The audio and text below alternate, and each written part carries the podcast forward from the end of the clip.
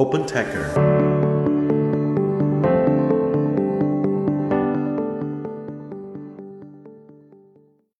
虽然我年纪是比较大，但是说你喊四叔，那你不如喊四爷得了呗。原因是因为我在大学的时候，我们的同学都喊我喊四爷，知道吗？所以就无意说，哎，结果就被他们就传开了。做开源社区，第一步还是你的产品，这个一定要做的足够棒。也就是说，无论是开源的产品，还是你商业的产品，你的第一要素是要给你的客户真实的价值。我很早以前其实在说这个事儿，我们的心态一定要开放。开放的意思是说，无论是哪一个人、哪一个项目、哪一个公司，他只要跟你有合作的基础、合作的点，都是应该合作的。我想要做的就是，我让人知道啊，这个鸡蛋很好吃，但是不需要知道个鸡蛋是谁下的。我愿意去做这个下这个鸡蛋的老母鸡，但是我不一定要你知道是我下的，不一定是这样的，你只需要知道鸡蛋好吃就行了。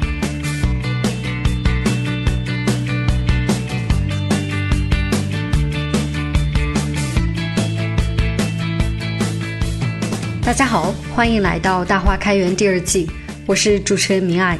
在这里，你既能听到开源老兵们的谆谆经验之谈，也能遇见开源圈里的闪烁星星，了解他们如何原力崛起。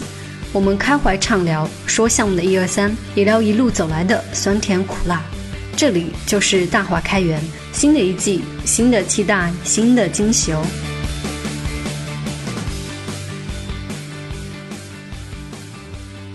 非常开心，今天请到了四爷。相信从事云原生或者做容器相关工作的朋友，对 Kubesphere 社区应该并不陌生。那我们今天请到的也是 Kubesphere 的灵魂人物四爷，呃，他算是最早力排众议把这个项目给保下来，可以说没有他就没有啊 Kubesphere 的今天。那四爷本人其实他的整个教育经历以及职场背景也相当的不错。是上海交大硕士，也有在美国深造，是佛罗里达国际大学的计算机和 MBA 的双硕士，也曾经在 IBM、高德等大厂里面从事软件研发的工作。那我们今天请四爷来，也是想听听他对云原生和容器产品相关的一些看法，以及他们做 Kubesphere 社区以来的经验和大家分享。那四爷给大家先打个招呼吧。大家好，我是来自青云科技的周小四。我在青云呢，啊，目前是负责容器容器平台事业部，然后呢，也负责物联网，包括其啊云管平台的研发，目前是负责这几块。然后在青云，我是二零一四年加入青云的，啊，到今年已经七年了。然后从开始加入青云的时候是做一些就是写代码的工作，后来慢慢去做一些架构设计。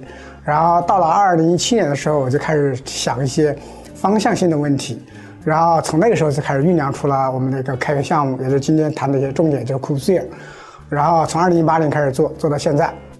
江湖人都称你为四爷，这个名号有什么来历吗？啊，这是因为原来在青云的时候，我们有些同事就是无意中喊了一句，就是说他喊喊我喊四叔。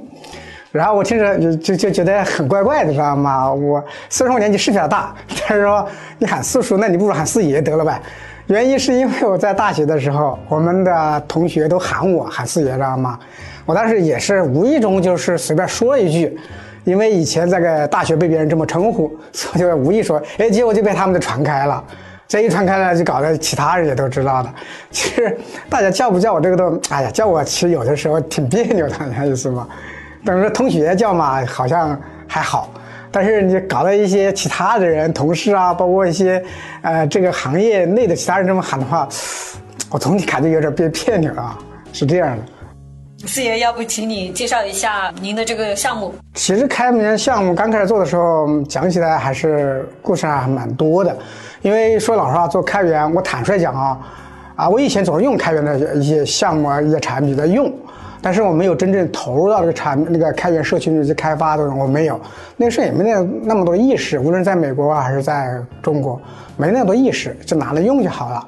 但是在青云的时候，是因为一些啊一些周围的环境啊，具体来说的话，是用公司的状况，包括我自己本身也有很多一些想法，就以前的想法，当然它跟开源没有关系。所以那时候我在就像我刚才自我介绍里面说的一样。我那时候就已经在考虑，我怎么去从我的角度去帮到青云，就是我再能另辟一条赛道，就找到新的方向，我能够在这个赛道能成功。所以那时候就一直在思考的问题啊。正好那个时候呢，那个容器的调度平台那时候正好在在打架，三驾马车应该大家都知道，正好在打架，包括容器、云原声，那个时候在开慢慢火了。所以那个时候我花了很长时间去研究那一个。然后我是有完有一次机会，我就觉得这东西必须要做，是到那个上海的那个第一届的那个库布控的那个会议，第一届的上海举行的三天，我在那边去参加了会议，我三天全部都参加了，而且我下来之后把所有的那个 PPT 我全都看了，然后我当时触动非常大，啊，因为以前是做云计算的，现在到了云原生，我我对这玩意儿非常了解，到了个现场参加会之后，我的理解更加深刻了。啊，第一个，我从来没见过一个开源的一个项目，一个开源项目有那么多人参加，那我觉得这个可能就是要引起你充分的注意了，它不是个小东西了，它可能一个新的时代会开始了，啊吗？这是第一点。第二点呢，我也发现了，就是这个云原生 KBS 和以前的以 IS 为主的云平台的巨大的差异性，所以那时候我对这方面其实做很多思考，我觉得这个时候我们一定要拥抱 KBS，这 Kubernetes 一定要拥抱这个东西。然后呢，这是一个维度啊。因为 Kubernetes 本身是开源的，所以我肯定要去做开源。我不能说 Kubernetes 开源我去做变，当然有人是这么做，有人这么做，但我认为这个做法是错误的啊！因为它的你的上游是开源的，那你一定要是开源的，否则这个东西后面你很难搞，你做不大。顶多就像我们老说的，顶多你做出来的东西只是个商品而已。什么叫商品？就是在那个历史长河当中，它是有生命周期的，它可能可能存活个三年或者五年。而顶多撑死了可能十年，可能就会就消失掉了。我我们想要的不是一种商品，我们想要的是一个持久、长久发展的一个东西。比如像量子科了有多少年了？你到现在你觉得它会消失吗？它不会消失，对不对？所以我们想要做的这东西，这也是为什么我当时坚决要选择开源这条路线的原因。所以这个事情呢，我自己在做很多思考，思考之后正好 KBS 出来了，KBS 出来了，我就觉得这个机会来了，因为它是一个新的赛道。而且它也是一个操作系统级别的东西，它是个数据中心的一个分布式操作系统，对吧？所以我当时觉得这个机会来了啊！细节我看到就是，因为那时候我在想这个事情，我其实在外面参加了很多会议，我都自己观察过。我发现呢，还有很大的问题就是，中国很多的企业啊，稍微有点规模的企业，都在自己搞那个 KBS 的发行版，都在自己做。他不一定做发行版，他可能在做一些定制化，就为自己的企企业内部做服务，对吧？但是我觉得这是不正确的。这是从全社会来说，它是一个资源浪费。我要做一个标准化的产品，你们基于我这个开源产品，你就做就好了。你上面要去做这句话行，但是至少我把很多核心的基本功都都帮你做了。剩下就是你按照自己业务的需求去上面去做一些事情就行了。这样对全社会的一个个资源的一个一个浪费程度的话，可以得到极大提升，对不对？我觉得这才是正确的。这个项目本身是这样的，呃，那个开源社区啊，我们刚开始做出来的时候，其实我们呃呃库斯尔发展到今天，不是我最终想要的一个状态，真不是，我想要的不是这个样子，啊，我想要的是另外一种模式啊，嘿 是真是这样的。库斯尔现在呢，在开源社区啊的人，就在开源社区的人看来啊，它是个云原生的全家桶，就上面你想要的东西它都有，无论是 DevOps 还是微服务治理，还是应用商店。还是其他的一些啊，比如说可观测性啊，就各方面的，就是跟嗯企业除了业务层面的应用之外啊，其他的东西它都有。我想要的就是像 KBS，我只是个 core 核心东西。这个 core 是什么东西呢？我就做成，我就把这个做做成真正的一个分布式操作系统，也就是它是可插拔的。可插拔就是无论是后端可插拔还是前端可插拔，我都是可插拔的。它那个设计的权限的那个可插拔，对吧？前端、后端各那个权限各方面都是可插拔的。那对于我们的对接的那个，无论是 ISV 还是我们的用呃用户自己啊，或者客户自己，它的应用，它对接的时候，它的成本要非常低，就是它以前的应用，它不需要做很大的改变。它只需要加一些什么类似于 tag 什么东西，就上面做一个标签儿，它就能把它对接进来，这是最完美的，这是我当时想象中还是很完美的一种产品形态。那么这时候我的 core 就可以去完全是贡献一个基金会，对吧？无论是哪个基金会，我贡献给他们，让大家呢共建这个 core，剩下的人都是做这种插件，就有类有点类似于 Windows 一样，Windows 能活能够活到今天，是因为上面有很多的应用都是可以部署在 Windows 上面，对不对？很多的应用都是它调用它的它的 API，调用它的那个库 MFC 库，对吧？它都是用的 Windows 这个底座去上面去开发的应用，对吧？其实我想要打造是这样的东西，明白意思吗？这是我想要的。但是因为还是那句话，因为前面有竞争对手，我需要让它活下来，所以我必须要做现在目前这种状态，全家桶这种状态。而目前做现在看起来还挺成功，因为客户啊用户都很喜欢。但我想的是更远一些，我想要的是个持有发展的东西。而且它不是独，不是隶属于青云的东西，不是这样的，它是隶属于这个社区的，开源社区的，大家在共建它。那对青云在做什么呢？青云做基于它做一些插件，做一些开做商业化的产品嘛，对吧？这是大家都能共存的。请您就是说给我们介绍一下 Kubesphere 它到底能够解决终端客户什么问题呢？它分两部分人啊，其实三部分人，但是我具体用起来是两部分人，一个是应用啊部门的，一个是运维部门的。对吧？那应用部的话，对用户对那些对些用用户来说，那显而易见的，它的那个可观测性对他来说是触手可达、触手可及的东西。他不需要自己安装任何东西，他把我们那个库斯尔只要一部署完了之后，他能看到的所有的都是可视化的东西，无论是日志还是还是监控、告警啊、通知，全部是在上面都有了。他只要配一下就行了，你拿起来可以用。这以前是没有的，在开源社区他没有说拿来就可以用的，他现在把它产品化了。明白吗？看，对运营维人员来说，他是不是得到了极大的帮助？你看以前的话，你可能需要很多人去运维你这个，呃，这个集群这个平台，对吧？你需要很多人。但是现在我们有这样的案例，一个人就足够了。对于一个垂直行业的电商，啊，那都是多少亿的，就是他他那种做那种活动的时候，啊，就不抢购活动，那都是瞬间多少亿的那种那种垂直电商，他需要以只需要一个运维人就够了。然后你也是通过 UI 的方式，你去去部署你的应用，啊，去部署，甚至包括开发你的应用都有的。我们还提供应用商店，很多提供上面有一些一些一些中间件，或者就上面就已经有，你压根就不需要自己去弄，你可以在拿来就可以部署，一键部署就行了。所以对那应用人员来说，它也是非常非常方便的。总体来说，它一定是能帮助客户在在你的资源利用率啊，在你的生产效率方面都能得到极大的提高。啊，包括 K8S 本身的，它有它的能力，就是能够让你的系统变得非常健壮，对吧？是这样的，所以我觉得整体来说，你一定要是走，一定要走 KPS 的路线。那走开发资源的话，因为它学习权太高了，所以你 需要去拥抱 Kubesphere 这样的产品，这带来的价值。你们社区活跃度就一直蛮好的，可不可以请您分享一些社区运营的一些心得？做开源社区的人啊，呃，千万不要本末倒置了，就是说觉得。啊，运营是排第一位的。做开源社区，第一步还是你的产品，这个一定要做的足够棒。也就是说，无论是开源的产品，还是你商业的产品，你的第一要素是要给你的客户真实的价值，这是最重要的，这是最重要的。然后剩下就是你运营怎么做，我还是强调这个观点，一定要开放心态，心态一定要开放。啊，其实我们你自己看啊，我们其实有些产品并没有做到这一点。当然，我觉得现在可能大家都理解啊，开始在这么想。我很我很早以前其实在说这个事儿，我们的心态一定要开放。开放的意思是说，无论是哪一个人、哪一个项目、哪一个公司，他只要跟你有合作的基础、合作的点，都是应该合作的。你没有任何的其他因素在里面，明白意思吗？一一定要合作，互帮互助。啊，一定是这样的，所以这个的话，因为开源社区，呃，说的更直白一点，其实就是玩圈子，像那个朋友圈玩圈子，它它不是个坏事，它是好事，大家互相学习，互相促进，它也是，也可以说是个引流的一一个一个作用都有的，所以这点还是蛮重要，心态也要开放，而且你尽量的去容纳啊。啊，多家产品，比如说你要你这个功能点，你不能是只绑定某某某一个呃产品，呃这样的话你路会越走越窄，你一定是做成那种可替换性的，明白吗？比如我存储，我可以不止，你看我刚开始做的时候，我就没有说我一定要只是用青云的存储，我把它放的很靠后的。有时候你压根看不到，在开源社区看不到青云的时候，你都有可能看到，是吧？刚开始是吧？是吧？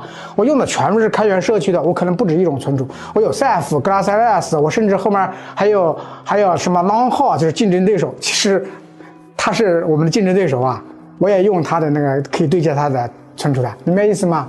让你的社区的用户有更多的选择，不要做厂商绑定的事情。你的思想、你的方法呢，一定要正确。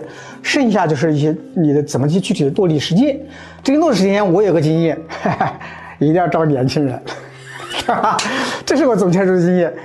他他有闯劲儿，他肯学，他哪怕就是以前不是搞开源的，给他机会。说我现在总结就是说，可能你需要找这种外向型的、肯学的啊嘛年轻人，可能是对你的社群运营可能有帮助。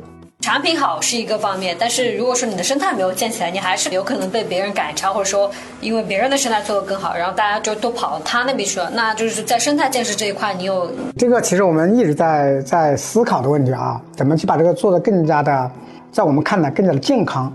我们其实确实思考问题，但是我还是那句话，就是每一个开源产品啊，它有它的独特性，它的赛道不一样，它可能最后的发展路径可能会有区别的。你看，你的 kernel。K8s 和那什么那个 Internet Search，还有 MongoDB、Redis，他们都还不太一样的。你仔细看还不太一样，所以我觉得还是还是有一些区别。你要自己去思考这个问题。那你说 K k u b e 现在目前主体的开发人员还是青云，当然其实外部人员也有，但是他没有成为你们的核心，或者成为我们那个技术委员会里面的成员。我曾经说过，如果说有哪一天。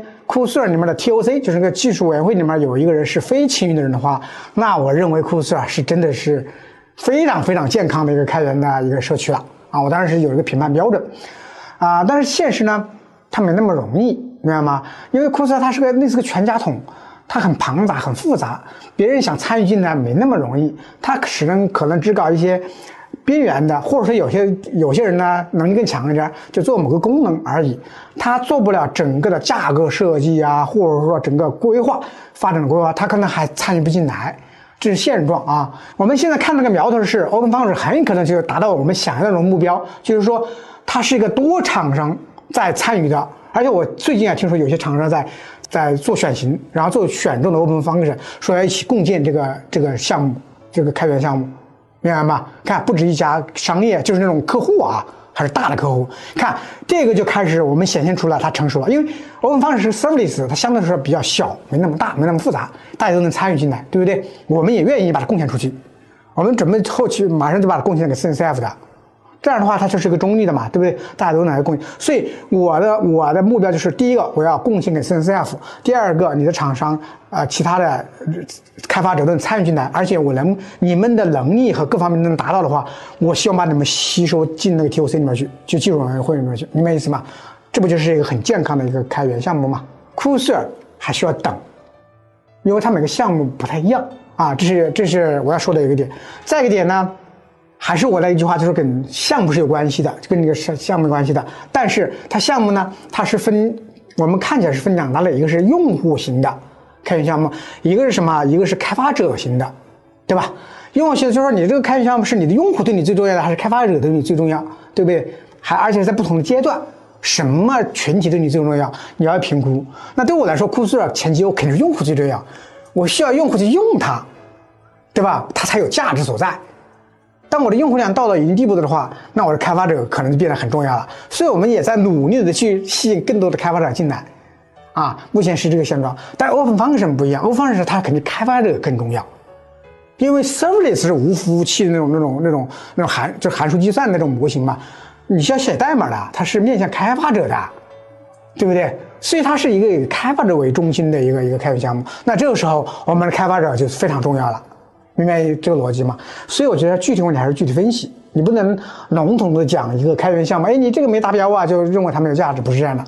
举个例子啊，有些人说开源对我来讲是就是商业模式，有些人说开源是一种哲学，还有人说开源是我的生活方式。所以对您来说，开源是什么？其实上，在我在我看来有两种方式，一种就是签什么战略协议嘛，交朋友嘛，跟我一起玩嘛，这种方式。但我认为这种方式啊，不是那么牢靠。我认为真做生态还是以技术手段去做生态，明白吗？以技术手段做生态，就是说，啊，我能给你提供很多便捷性，能够跟你提供很多很多的能力，啊，你很喜欢跟我一起在一起玩而你跟我在一起玩的时候，哎，我们两个就你中有我，我中有你了。但是我的开源社区，我并不是说要做厂商绑定的事，绝对不是这样的，明白吗？我为什么说一定要做中立的？交交交给一个中立的一个一个基金会，原因就是我不是要绑定你，我是为了把这个生态做得更好，第一个把生态做好，第二个我要为给为客户提供更多的，不光是更好的，而是更多的一些价值。您现在收听的是大话开源访谈节目，欢迎关注、留言并分享给身边的小伙伴哦。添加小助手微信 OpenTaker 零零七，即刻加入听友群，快来遇见更多同道中人。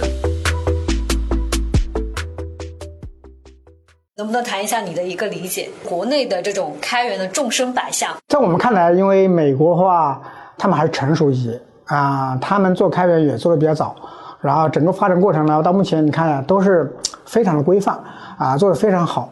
国内呢，嗯，还是有很大差距。它这它很大的问题就是一种开源的文化和环境还是有很大的差距的。我在里面其实遇到很多很多以前没法理解的事情，比如说，你看，在美国的开源的用户啊，他去用你的产品的时候，他是一种很谦呃那种很谦卑的那种态度啊，就是说让人感觉就是他他是有求于你的。因为他在用你的开源的产品，在用遇到什么问题问你，他是希望你能回答回答他，你不回复他也无可厚非，他也没法去挑战你，对不对？国内真不一样，国内让我感觉有时候我是不是欠他们的啊？你有个问题没回复，立马就开始抱怨啊，做了什么东西啊，怎么的，怎么这么不活跃啊，啊？然后希望恨不得希望那种商业化的那种支持，这个我一开始不太理解，我不太理解啊，就是为什么国内的是是这样的一个状况。从好的方面，我后来就慢慢琢磨出来，它其实还有很可爱的一面的，真的是有的。也就是说，是个国情导致啊，你看着好像不规范、不太好，但是他有的就是歪打正着，就是让你觉得，让你觉得他对你带来的好处是你一开始没理解的。比如说，开源社区的人他在用这种各种方式去抱怨你，或者他实际上是在对你是个促进呐。他有很多问题，他第一时间告诉你了，在抱怨你啊。然后他他其实在促进你的产品不停的往前前进呢，他不会藏着掖着。而在总体来看的话，我觉得中国的整个开源的文化和环境才是往好处在在发展。你自己能看出来的，无论是投资环境，现在投资商特别喜欢开源项目，对不对？投资环境，包括我们整个国家对开源的认识，对吧？都在跟以前都不太一样。包括我们现在呢开的各种各样的会议，都是很多是以开源的名义在开，你看得出来吗？它整个环境在变好，还有很多的布道师，快开源的布道师，啊，都在做这些事情工作，对吧？所以我觉得中国中国的厉害厉害就在地方，中国厉害就是人多，一发现哪个地方热点，大家一拥而上，啥就把这个事情能做好。所以我觉得，我总体来说，我对中国的开源的整个前景我是看好的。在您看来，社区和商业化之间应该是怎样子一种关系才好？它一定是有关联的。就是说，我我我，这个是是这样的啊，我觉得还是我们国情决定了，我们都还是要吃饭，对吧？哪怕我们现在是已经达到了小康水平，但是我们还是要吃饭，我们杀压力还是很大，无论是你自己生活压力，还是公司的商商业的压力，还是有的。所以我觉得这东西你不能把它完全抛开，说我就是只做开源，其他我全部不考虑，那谁给你发工资呢？对不对？所以我觉得呢，你还是考虑商业的事儿，他们已经是有关联的，你还是要考虑商业事儿。但是里面的不度一定要把握住。我跟我团队就一直强调个观点：你做商业化无可厚非，但是你不要伤害社区用户的利益，这是个原则，你把握住，你不能伤害他们。比如说，我有个功能，我已经开开，本来就开源，我突然有一天我不我不开源了，我闭源了，这种事情你不能做，明白吗？绝对不能做。你要让开源社区一定要充分信任你。啊，你现在交付的东西，就是以后要交付以后的东西，你不会有任何变化，啊，好，这是第一点，你不能伤害开源社区的用户。第二个，也不要太避讳谈商业化的事情，对吧？你你你，我前面讲的，你还是要生活，你还是有商业的压力，你去做商业化没问题的，但是。除了度把握之外的话，你不要期待于就是说我通过开源这个途径，你能够一夜暴富。你要有这种想法的话，你会死掉的啊！你一定会很失望的。刚刚讲，可能现在有一半的商业用户可以从社区里面出来，但是他们的一个单量的一个大小呢？第一点就是竞争太激烈，竞争太激烈，就是说，我们还是除了商呃那个开源的厂商会进入了，还有一些闭源的厂商，对吧？中国还是有一些容器厂商，大家都知道的。他会进去，那一进去的话，我们的甲方这方面呢，他们都是呃，也不说所有的，有一部分他会以价格做一个评标标准，而且这个价格非常高，所以它逼迫这些厂商呢必须要去低价去去投标，明白意思吗？所以这是导致价格价下降的个原因，但这是不正常的，是不正常的，在我看是不正常的，这是第一点。第二点还有一个就是原因就是这种客户啊，他很多是刚刚走上云原生道路，走上容器道路，所以它这个量非常小，第一批非常小，它的规模非常小，所以它导致这个量这这这个客单价也会小。但是它的好处是后面它会扩容，它一定会容，那个会上来的，明白吗？所以我们第一笔进去的话，大概一般都是这样的规模。但有的有高的，呃，几百万都有的，大几百万也有的，啊，也有。所以我觉得这个你要正确的看待吧。一个是竞争环境，第二个是就是现在的现状。但是它的往后面看，就是你再往再往后面看，明年、后年、大后年，它是可期待的，就是它商业化可期待。当然这里面呢还有更多其他的商业化的途径在里面。还有一个就是说，还有一个原因。我刚才应该漏掉了，还有一个原因就是，这个云原生跟以前的 MAS 不太一样，MAS 它是个标准化的产品卖出去，对吧？但是现在云原生它要的更多的是重服务，明白意思吗？重服务，所以它的产品的东西啊，在在在公在在客户他的预算当中，他可能那个盘子没那么大，他可能把预算都放到那个服务上面去了，因为云原生是它特性，它是个重服务的一个一个一个赛道，所以这也是一个原因。可不可以请你分享一下，就是说你曾经有做过还蛮疯狂的事情，然后你现在都还记得？比如有一次，嗯，在美国的时候，我在研究这个技术的时候，我就为了去安装东西，我基本上三天三天三夜，我基本上没睡两个小时，因为他要我看着他过程嘛，我一直盯着，真是搞了三天三夜，基本上没怎么睡觉。那时候把人搞得差的要趴下了。我以后再也不干这种事儿，确实干过这个事情。再一个呢，就是运动，我觉得我现在也干不了了。我我运动，你看我那时候到什么地步啊？因为也是在美国，没几个人，凑齐不容易。中午两点钟去打篮球，打到四点钟比赛啊，真比赛。然后四点钟马上结束，马上跑另外场地去踢足球，又踢两个小时，四个小时。那时候我觉得蛮疯狂的，做运动。我说现在我没这个能力了。那你觉得说你和开源打交道以来，有没有那种高光时刻可以跟我们分享一下？我不太喜欢这种高光，我也不太喜欢抛头露面，不要包括今天跟你们这种访谈一样，知道吗？这就是每个人想法不一样，我还是喜欢，呃，包括公司，公司呢希望我从作为一个一个技术形象人，知道吗？就搞技术呢，其实从我的角度上，我我跟其他人谈过这个问题，嗯，我个人的志呃志向的东西跟这没有关系，我想要做的就是，我让人知道，啊，这个鸡蛋很好吃，但是不需要知道个鸡蛋是谁下的，我愿意去做这个下这个鸡蛋的老母鸡，但是。我不一定要你知道是我下的，不一定是这样的，你只需要知道鸡蛋好吃就行了。董事长，我是我是这种这种这种这种这就是这种类型的人。包括周鸿飞的，我觉得他对我的那个总结挺好的。他说他希望我是在公司内部去做那种战略决策层的人物，而不是在外面泡蒙面。他比较了解我，知道吗？我不是，我不太喜欢他。所以你说高光，我一下想不起来哪个时候是什么高光，可能都很通通常吧，因为这几年。上台演讲、做采访也挺多的，我觉得还是蛮多的。你觉得哪个是高光？我好像我想不起来。如果哪一天你说中央台把我请来做个访谈，我可能是个高光时刻，那真是我想要的，懂我意思吗？我只想告诉别人，就是说我们中国人也也能做成，懂我意思吗？而且在这个全球流行了，有哪一天中中央中央台他也注意到我们这个项目了，注意到我们这个团队了，那我觉得真是高光了。其他我好像真没感觉。在像您之前有提到，就是各种的一些很难熬的一些时刻，你觉得说让你坚持下来的是什么？坚持下来的是，我觉得肯定能能做成。我觉得我有这个能力做成，我只是需要找个更好的方式做。其实我难熬的时间还不光这几块，其实还有，比如说。啊，我以前做这个架构设计的时候遇到非常难，以前没见过的，我怎么去做架构设计？我整天就是在低头在想问题啊，真是这样的。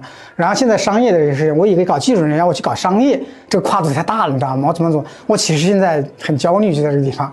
我跟你讲过，我很焦虑，就是我怎么做这个事儿？因为我是一个，你看我说我是个认真负责，对吧？我是其实上是一个追求蛮完美的人，就是我想把这个事情做好，我能做一百分，我绝不做九十分，我想把它做好。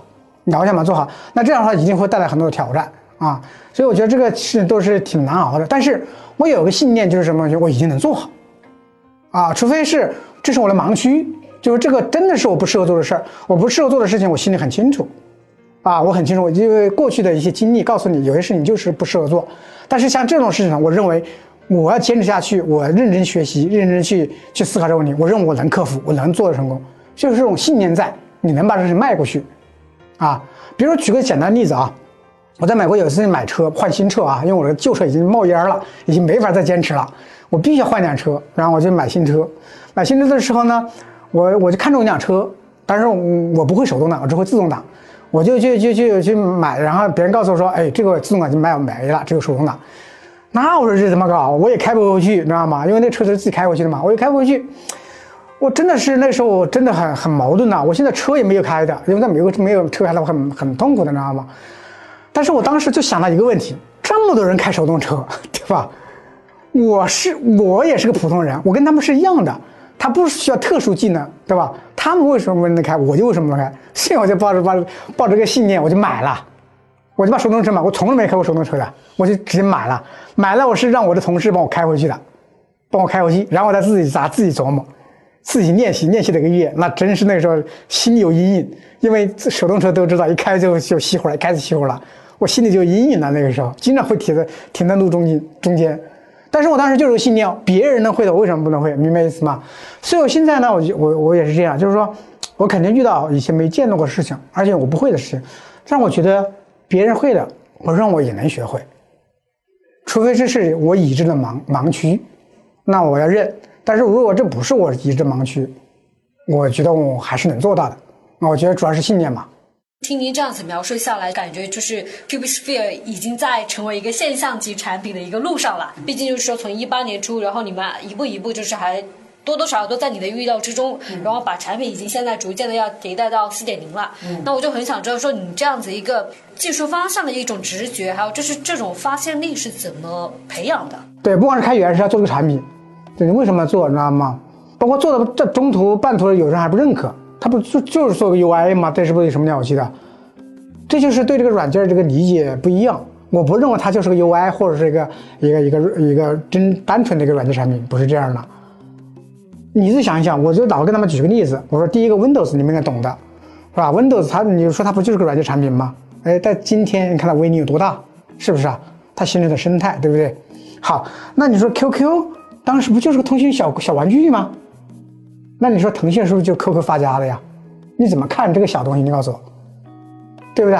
所以我就看你要单纯的看这个产品，看它的那个功能东西的话，你确实觉得没什么了不起的。但是你要知道，它发展起来了，它的用户量足够多了，它生态足够强壮了，它可不就是一个单纯的一个工具，一个软件产不是这样的呀。所以你看，你对软件产品的理解是不是就有些区别了？我为什么觉得它？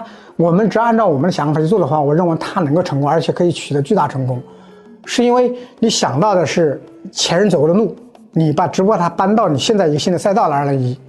你要做这个事儿，你不做这个事儿，你可能以后机会就没了。你做这个事儿就有可能会成功，但能不能成功，真的还是取决于你你对这个事情的认知和坚持度，你能不能把坚持走下去。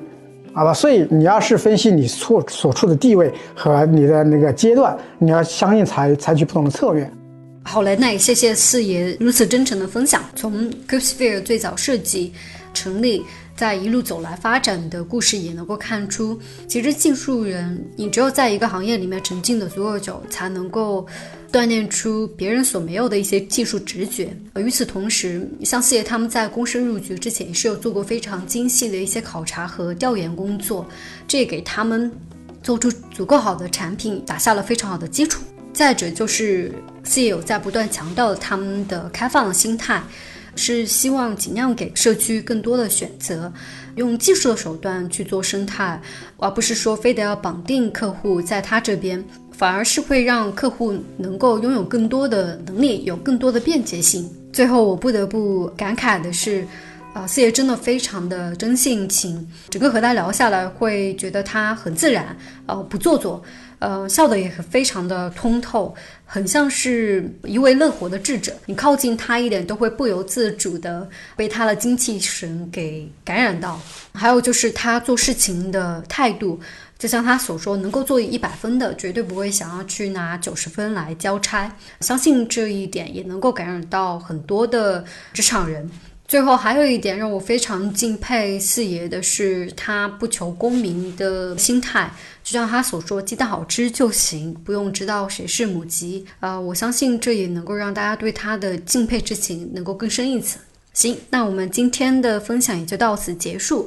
如果大家对 Cubesphere 社区感兴趣的，也欢迎参与进来，贡献自己的一份力量。那我们就下期再见啦！好，谢谢大家。本期的大话开源就到这里了。如果喜欢本节目，欢迎转发给身边的朋友。我们也期待您在节目后的精彩留言，同时也邀请您加入我们的听友群。入群只需添加小助手的微信号 OpenTaker 零零七，备注开源，就能和更多小伙伴切磋武艺了。也欢迎大家关注 OpenTaker 开源星系的微信公众号和视频号，解锁更多精彩内容。感谢大家的收听，我们下期再见。